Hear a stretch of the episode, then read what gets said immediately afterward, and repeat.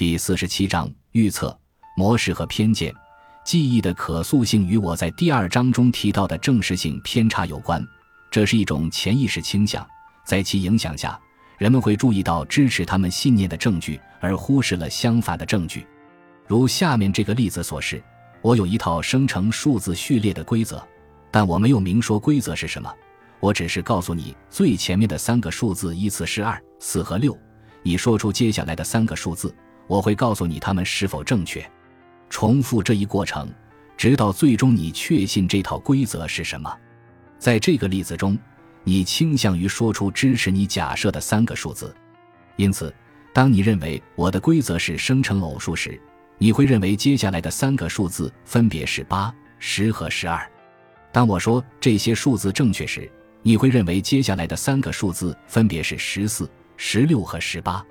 当我再次告知你这些数字正确时，你可能会觉得我的规则是后一个数字比前一个数字大二。当然，这样的数列符合我的规则要求，但事实上我的规则不是这样的。我的规则是任何递增的整数集。在这个例子中，人们往往会寻找符合他们内心假设的三元数字集，而不是用不相符的其他数字序列来反证假设。有趣的是。理想的科学观是，科学家们先提出一个假设，然后通过实验尝试推翻它。经过此类测试，越多的假设越有可能为真。但是，由于通过测试的成功假设可以让科学家扬名立万，他们自然不愿意对自己提出的假设做太过苛刻的测试。幸运的是，科学领域竞争激烈。其他研究人员总是会想方设法测试你提出的假设，并证明你是错的。探寻数字序列二、四、六、八、十、十二背后的规则这一例子与人类发现模式的心理需求和能力有关。我们之前曾多次提到过这一点，这是人类进化的自然结果。如果你能发现老虎靠近的迹象，或者能发现附近敌对部落的成员正悄悄地向你袭来，或者能识别出某种水果好吃的特征，那你就更有可能存活下来，而且将你的优秀基因遗传给下一代。但是，正如我们在讨论盲信主题时看到的，事件的模式也可能是偶然出现的，并没有任何不为人知的原因。认为两个事件相互关联，但事实上并非如此。这种现象通常被称为错觉相关效应，此时就需要用到统计推断了。统计推断的目的是区分哪些模式的出现纯属偶然，哪些模式的出现有真正潜在的原因。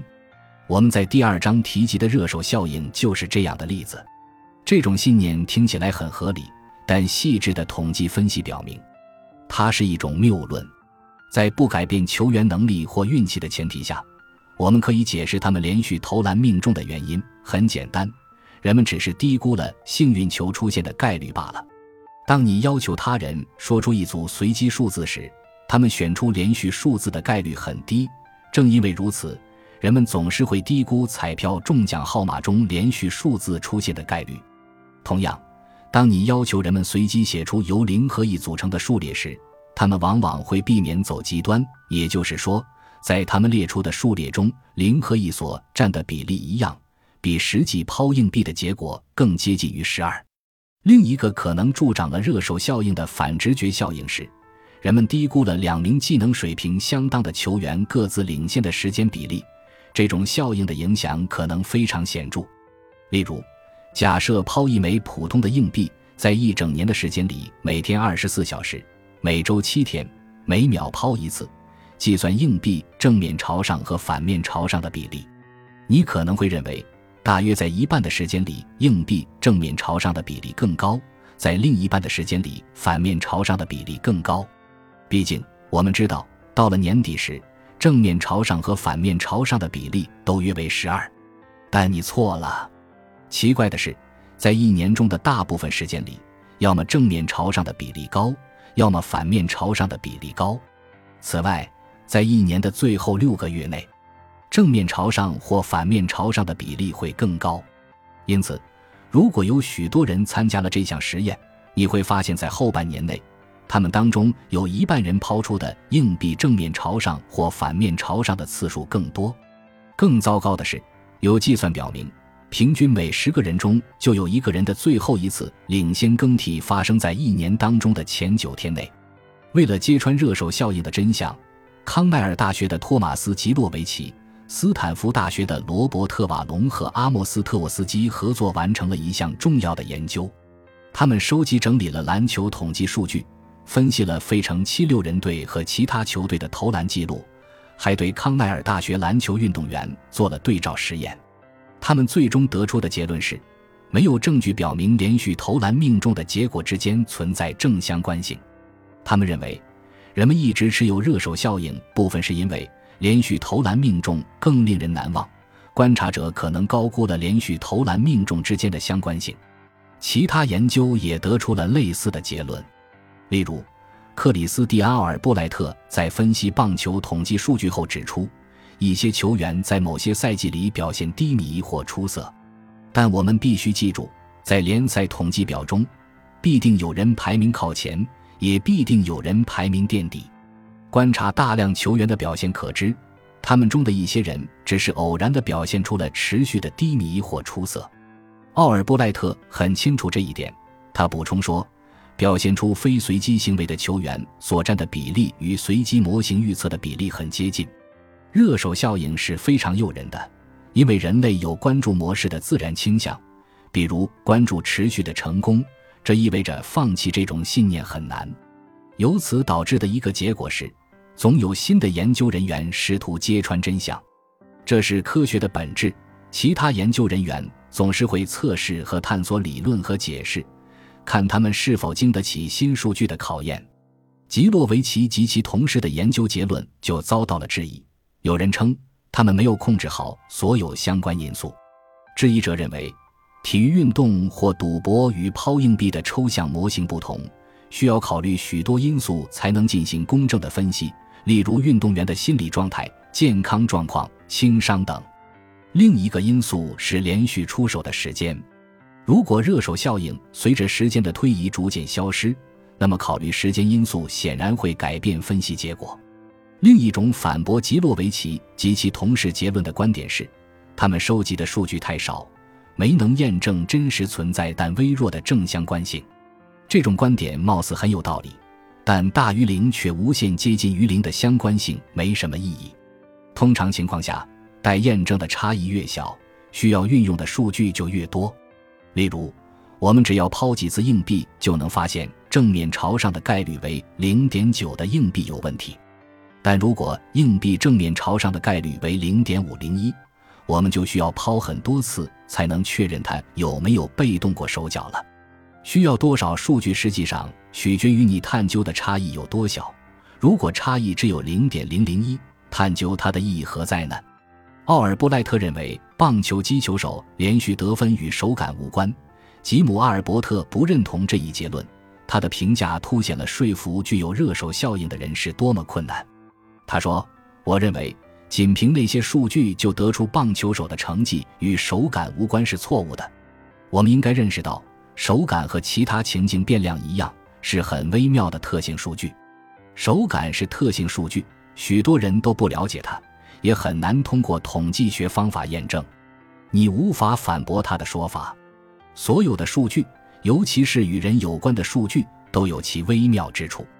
一般来说，我们应该预料到。许多微妙之处是难以察觉的，但是阿尔伯特的话也留了些余地。他说：“从数据来看，我的看法是错的，但在某些情境下，手感确实存在。”他说的可能是真的，但在我看来，这是超感官知觉和超心理学的信徒们在多次实验都未证明热手效应存在后做出的狡辩。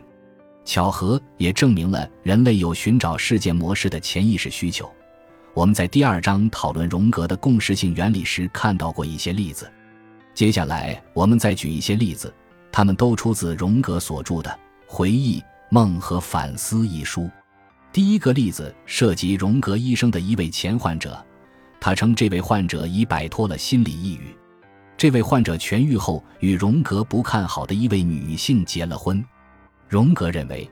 这位患者妻子的态度给他带来了沉重的心理负担，令他心力交瘁。不久后，这位患者旧病复发，且不再与荣格联系。荣格接着写道：“就在那时候，我在某市举行了一次讲座。我回到旅馆时已时近午夜，我与几位朋友坐着聊了一小会儿，然后便上床睡觉去了。但不知怎的，却久久不能入睡。大约就在两点钟时。”那时我一定是刚刚睡着了，我突然心里一惊，醒了过来，而且感到有人走进了我的房间。我甚至还觉得门是被急急忙忙打开的。我立刻打开了灯，但却什么也没有发现。我想，可能是有人走错了门。于是我向走廊望了一眼，可那里也是一片死一般的寂静。怪了，我想，确实有人进过房间里呀。然后我仔细地回想了一下刚刚发生的一切，这时我才明白过来，我是在一阵子不那么剧烈的疼痛中醒来的，仿佛某种东西敲了一下我的前额，然后又敲了一下我的后脑勺一般。第二天，我接到了一个电报，说我的那位患者已经自杀身亡了，他是开枪自杀的。后来我获悉，那颗子弹穿过前额后便留在了他后脑勺里，没有出来。这次经历是真正的共识性现象，与原型情境有联系。通过潜意识中的时空相关化，我感知到了实际上正在别处发生着的事情。荣格说的没错，但他头疼可能是熬夜到凌晨两点导致的，他惊醒可能是因为隔壁房间有人摔门导致的。你可能想知道，他过去住旅店时是否有过半夜被惊醒的经历，这与原型情景无关。而且不需要通过潜意识中的时空相关化进行解释。这次的经历让荣格震惊不已，但他完全可以用非概率原理进行解释。第二个例子则显得更加离奇和违背自然规律。一年之后，我又画了一幅曼陀罗的画，此画的中央处是一个金色的城堡。画完这幅画后，我问自己：这画怎么中国味这么浓呢？构图和色彩具有浓郁的中国风格。但表面看起来不是中国画，不过我却觉得很有中国画的味道，这是我的真实感受。无独有偶，此后不久，我便收到了理查德·威尔·海姆寄来的一封信，信中附有一篇论述到教练单数的文章草稿，标题也是《金花的秘密》。他还要求我就此写一篇评论性文章。回想起这种巧合，这种共识性，我写下了。考虑到荣格异乎寻常的兴趣，我敢肯定，他经常会收到附有奇特手稿的信件，而且他也没有说明此后不久到底是多久。非概率原理告诉我们，这两个事件的巧合，荣格对自己画作的主观感受和他收到那封信件一点都不出人意料。信中所附的那篇论文草稿甚至和金色城堡无关。若那篇论文是写红色城堡的，他就不会让荣格感到惊讶了。这里的关键在于，荣格的兴趣让选择法则有了用武之地。他只留意了他感兴趣的主题。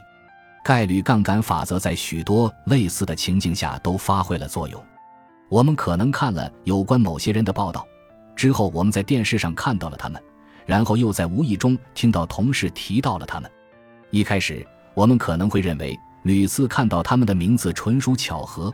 但后来推测，他们肯定是做了一些值得报道的事情，这意味着他们的名字出现在报纸上和被同时提及，他们本人出现在电视上的概率会比较高。这些事件的发生源于一个共同的因素，而且这一因素改变了事件发生概率的分布。这进一步说明了没有考虑事件之间的关联性会导致我们误判概率。萨里克拉克的例子就是明证。我们在第六章提到过类似的情形，初次碰到一个生词后，很快又会看到它。这种经历并不稀奇，是选择法则导致了这种感觉的出现。我们也可以用非概率原理的其他组成部分解释这种现象，而且在这些部分的共同作用下，这种现象变得更加引人注目了。也许你的行为发生了变化，你可能正在阅读新素材，这个词在其中不少见。或者是因为你刚接触的作者喜欢使用这个词，概率杠杆法则发挥了效力。也许你以前看到过这个词，但它现在变得比较热门，你对它更加敏感了。选择法则再次显神威。或者也许世界已经改变，曾经罕见的这个词现在变得流行了，其含义扩展了，使用范围更广了，或者新词被创造出来了，或者词语跨越国家边界了。概率杠杆法则以另一种方式发挥了效力。即将写完本书时，我也出现了这样的感觉。我对统计方法在天文学中的应用颇感兴趣，但我喜欢探究人类是如何被统计方法所误导的。我也一直在阅读与魔法有关的书籍。二零一二年十月六日，《泰晤士报》依惯例列出了当天出生的名人名单，其中就包括内维尔·马斯克林。他在一七六五年至一八一一年间担任皇家天文学家。翻过几页后，我看到了一篇有关第二次世界大战的文章，讲述的是蒙哥马利通过泄露错误的袭击地点信息蒙骗隆美尔的事件。蒙哥马利雇佣油漆工和木匠，将六百辆坦克伪装成了毫无攻击力的卡车，而在其他地方放置了枪支和坦克的实物模型，最终使隆美尔中计。这项计划的执行人之一，也是这篇文章中明确提到的一个人，名叫贾斯珀·马斯克林。他是一位著名的魔术师，而且自称是内维尔·马斯克林的后裔。我想。这两个关系密切的人在同一天被完全不相关的报道所提及，是多么巧的事情啊！但请注意，我之所以能注意到这一点，是因为我对天文学和魔法这两个领域都有浓厚的兴趣。你肯定想知道我错过了多少其他巧合，还有多少与我兴趣点不同的人会在这期杂志上发现其他巧合。这是选择法则效力的体现。此外，两篇文章中提到的马斯克林并非同一个人，所以构进法则也发挥了作用。感谢您的收听，喜欢别忘了订阅加关注，主页有更多精彩内容。